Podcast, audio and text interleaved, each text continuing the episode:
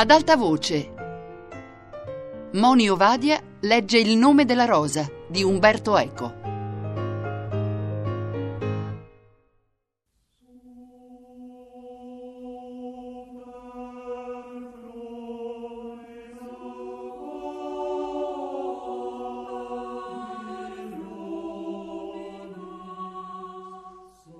L'abate prese dunque a raccontare con molta prudenza, nella scelta delle parole e lunghe perifrasi, di un fatto singolare che era accaduto pochi giorni prima e che aveva lasciato molto turbamento tra i monaci. E disse che ne parlava a Guglielmo perché, sapendolo gran conoscitore e dell'animo umano e delle trame del maligno, sperava che potesse dedicare parte del suo tempo prezioso a far luce su un dolorosissimo enigma. Adelmo da Otranto, un monaco ancora giovane e pure già famoso come maestro miniatore, era stato trovato una mattina da un capraio in fondo alla scarpata dominata dal torrione orientale dell'edificio. Poiché era stato visto dagli altri monaci in coro durante compieta, ma non era ricomparso a mattutino, era probabilmente precipitato durante le ore più buie della notte. A causa dei molti rimbalzi che il corpo aveva subito precipitando, non era facile dire da qual punto esatto fosse caduto. Certamente da una delle finestre che si aprivano per tre ordini di piani sui tre lati del torrione esposti verso l'abisso.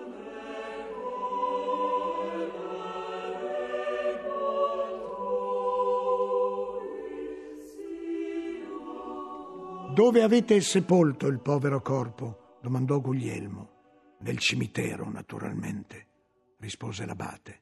Forse lo avrete notato. Si stende tra il lato settentrionale della chiesa, l'edificio e l'orto. Vedo, disse Guglielmo, e vedo che il vostro problema è il seguente. Se quell'infelice si fosse, Dio non voglia, suicidato, poiché non si poteva pensare che fosse caduto accidentalmente, il giorno dopo avreste trovato una di quelle finestre aperte, mentre le avete ritrovate tutte chiuse e senza che ai piedi di alcuna apparissero tracce d'acqua. L'abate era uomo, io dissi, di grande e diplomatica compostezza, ma questa volta ebbe un movimento di sorpresa che gli tolse ogni traccia di quel decoro che si addice alla persona grave e magnanima, come vuole Aristotele. Chi ve lo ha detto? Me lo avete detto voi, disse Guglielmo. Se la finestra fosse stata aperta, avreste subito pensato che egli vi si era gettato. Da come ho potuto giudicare dall'esterno, si tratta di grandi finestre avvetrate opache e finestre di quel tipo non si aprono di solito in edifici di questa mole ad altezza d'uomo. Dunque, se fosse stata aperta, essendo impossibile che lo sciagurato vi si fosse affacciato e avesse perduto l'equilibrio, non sarebbe restato che pensare a un suicidio nel qual caso non lo avreste lasciato seppellire in terra consacrata. Ma poiché lo avete seppellito cristianamente, le finestre dovevano essere chiuse. Perché se erano chiuse, non avendo io incontrato neppure nei processi di stregoneria un morto impenitente a cui Dio o il diavolo abbiano concesso di risalire dall'abisso per cancellare le tracce del suo misfatto, è evidente che il presunto suicida è stato piuttosto spinto, vuoi da mano umana, vuoi da forza diabolica. E voi vi chiedete chi possa averlo, non dico spinto nell'abisso, ma issato nolente sino al davanzale e siete turbato perché una forza malefica, naturale o soprannaturale che sia, si aggira ora per l'abbazia. È così, disse l'abate, e non era chiaro se confermasse le parole di Guglielmo o se rendesse ragione a se stesso delle ragioni che Guglielmo aveva così ammirevolmente prodotto. Ma come fate a sapere che non vi era acqua ai piedi di alcuna vetrata? Poiché mi avete detto che il vento soffiava da occidente e l'acqua non poteva essere spinta contro le finestre che si aprono a oriente. Non mi avevano detto abbastanza delle vostre virtù, disse l'abate. E avete ragione, non c'era acqua e ora so perché. Le cose sono andate come dite e ora capite la mia angoscia. Già sarebbe stato grave se uno dei miei monaci si fosse macchiato dell'abominevole peccato di suicidio, ma ho ragioni di ritenere che un altro di loro si sia macchiato di un peccato altrettanto terribile. E fosse solo quello. Anzitutto perché uno dei monaci? Nell'abbazia vi sono molte altre persone, stallieri, caprai, servitori. Certo, è un'abbazia piccola ma ricca, ammise con sussiego l'abate. 150 famiglie per 60 monaci. ma tutto è avvenuto nell'edificio. Quivi, come forse già sapete, anche se al primo piano vi sono e le cucine e il refettorio, ai due piani superiori vi sono lo scriptorium e la biblioteca. Dopo la cena l'edificio viene chiuso e vi è una regola rigidissima che proibisce a chiunque di accedervi. Indovinò la domanda di Guglielmo e aggiunse subito, ma chiaramente a malincuore, compresi i monaci naturalmente. Ma, ma, ma escludo assolutamente, assolutamente, capite? che un famiglio abbia avuto il coraggio di penetrarvi di notte. Nei suoi occhi passò come un sorriso di sfida, ma fu rapido come il baleno o una stella cadente. Diciamo che avrebbero paura. Sapete, talora gli ordini dati ai semplici vanno rinforzati con qualche minaccia, come il presagio che a chi disubbidisce possa accadere qualcosa di terribile e per forza soprannaturale. Un monaco, invece. Capisco. Non solo ma un monaco potrebbe avere altre ragioni per avventurarsi in un luogo interdetto, voglio dire, ragioni, come dire, ragionevoli, anche se contrarie alla regola. Guglielmo si accorse del disagio dell'abate e fece una domanda che forse mirava a sviare il discorso, ma che produsse un disagio altrettanto grande. Parlando di un possibile omicidio avete detto e fosse solo quello. Che volevate dire? Ho detto così? Ebbene, non si uccide senza ragione, per quanto perversa, e tremo al pensiero della perversità delle ragioni che possono avere spinto un monaco ad uccidere un confratello. Ecco, è così. Non c'è altro? Non c'è altro che io possa dirvi. Volete dire che non c'è altro che voi abbiate potere di dire? Vi prego, frate Guglielmo, fratello Guglielmo. E l'abate accentuò sia frate che fratello Guglielmo arrossì vivamente e commentò. Eris sacerdos in eternum. Grazie, disse l'abate.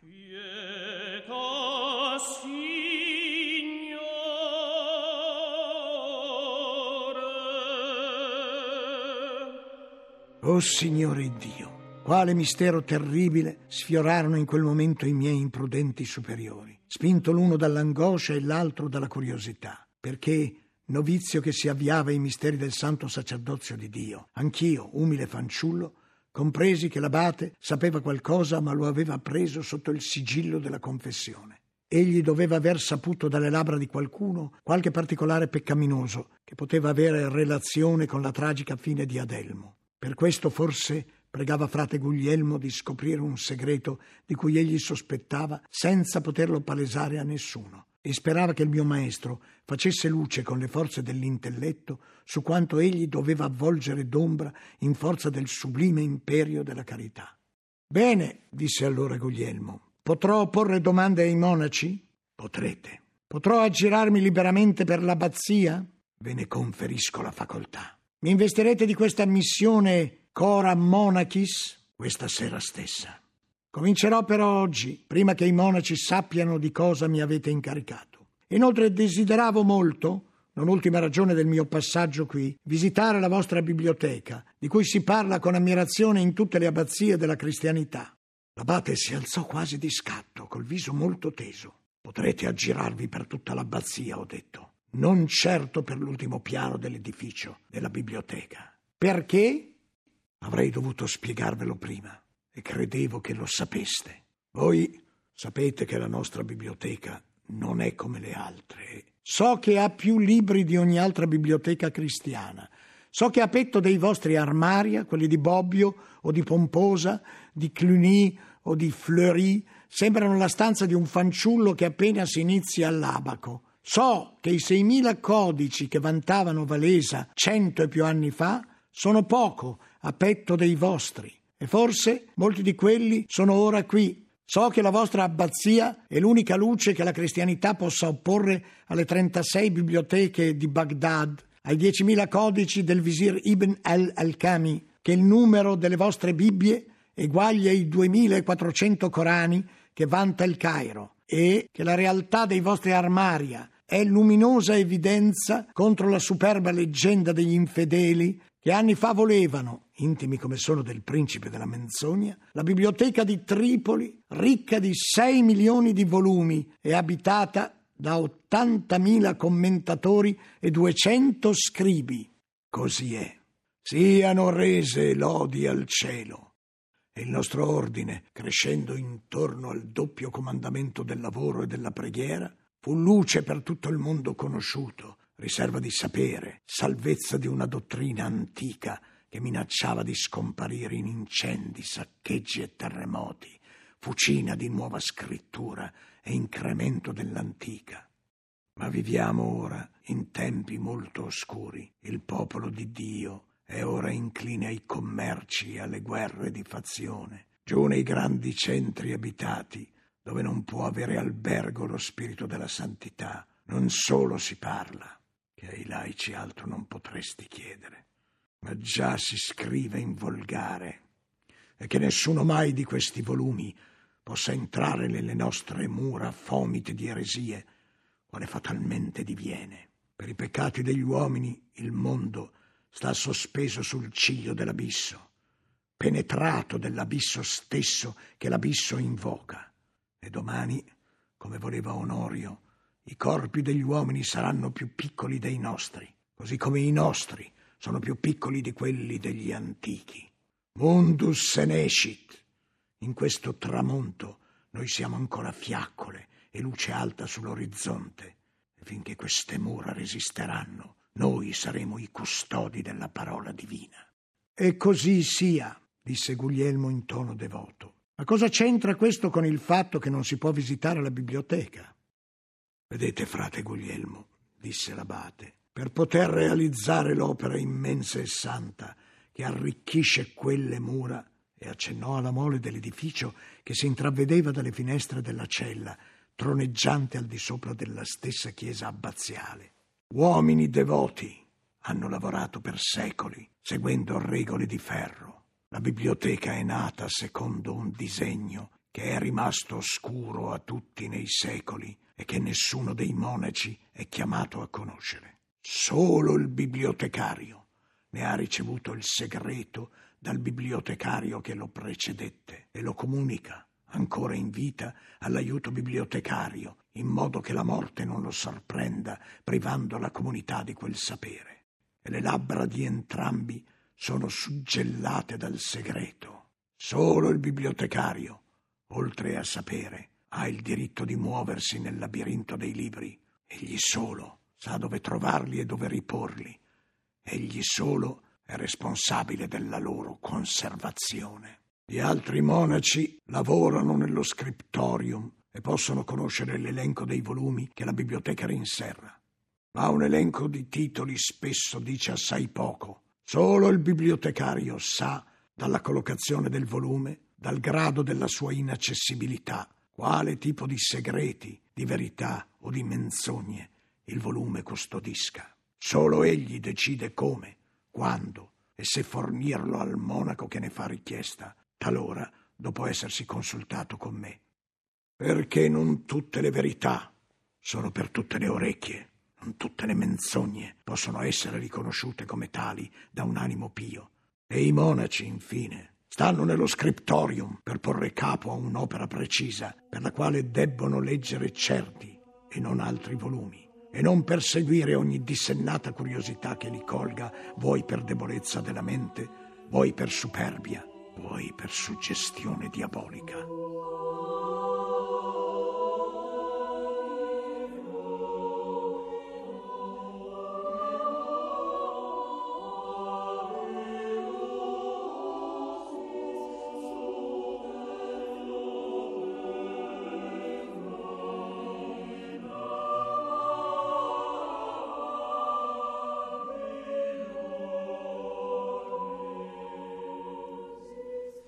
Sono dunque in biblioteca anche libri che contengono menzogne. I mostri esistono perché fanno parte del disegno divino e nelle stesse orribili fattezze dei mostri si rivela la potenza del creatore.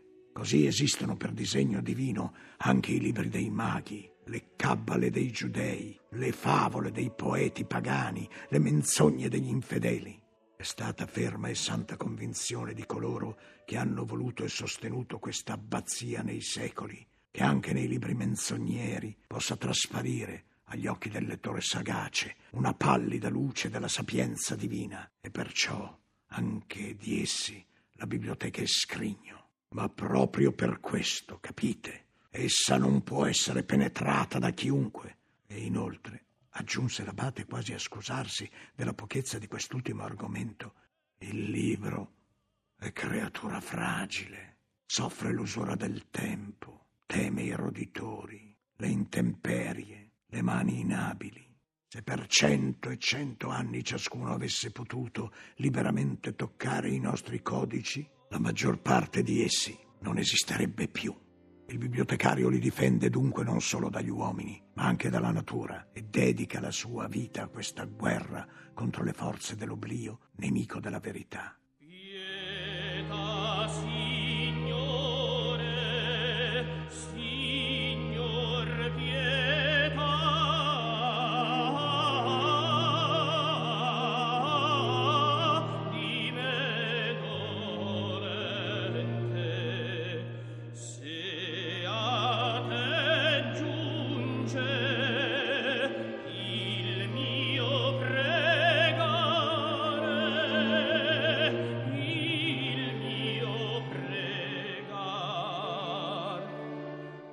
Così nessuno, salvo due persone, entra all'ultimo piano dell'edificio. L'abate sorrise.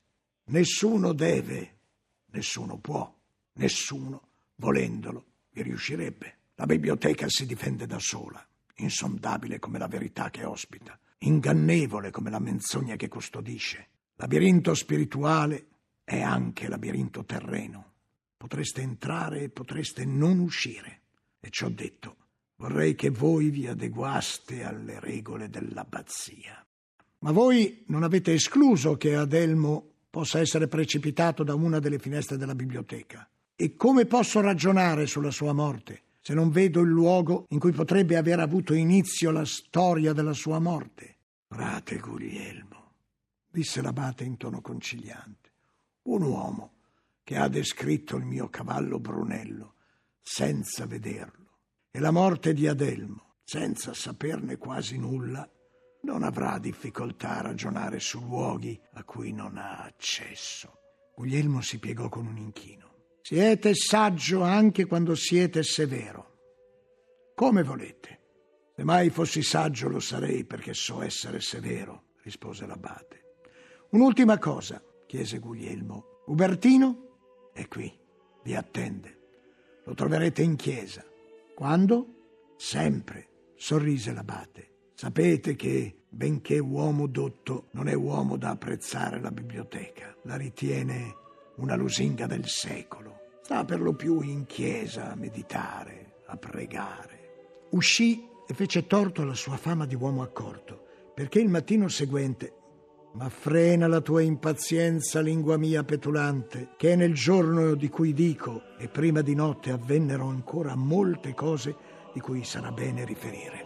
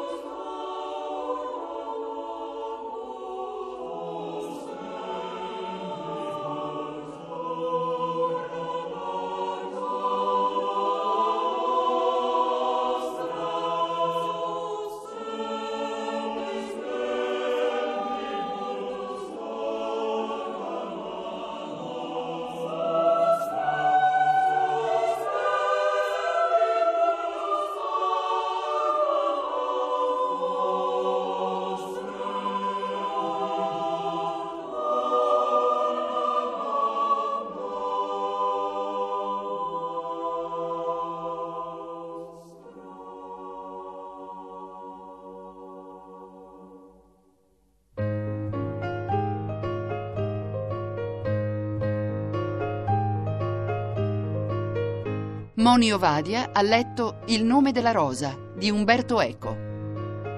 A cura di Anna Antonelli, Fabiana Carobolante, Lorenzo Pavolini, Chiara Valerio. Regia di Chiara D'Ambros. Per scaricare e riascoltare il programma radio3.rai.it.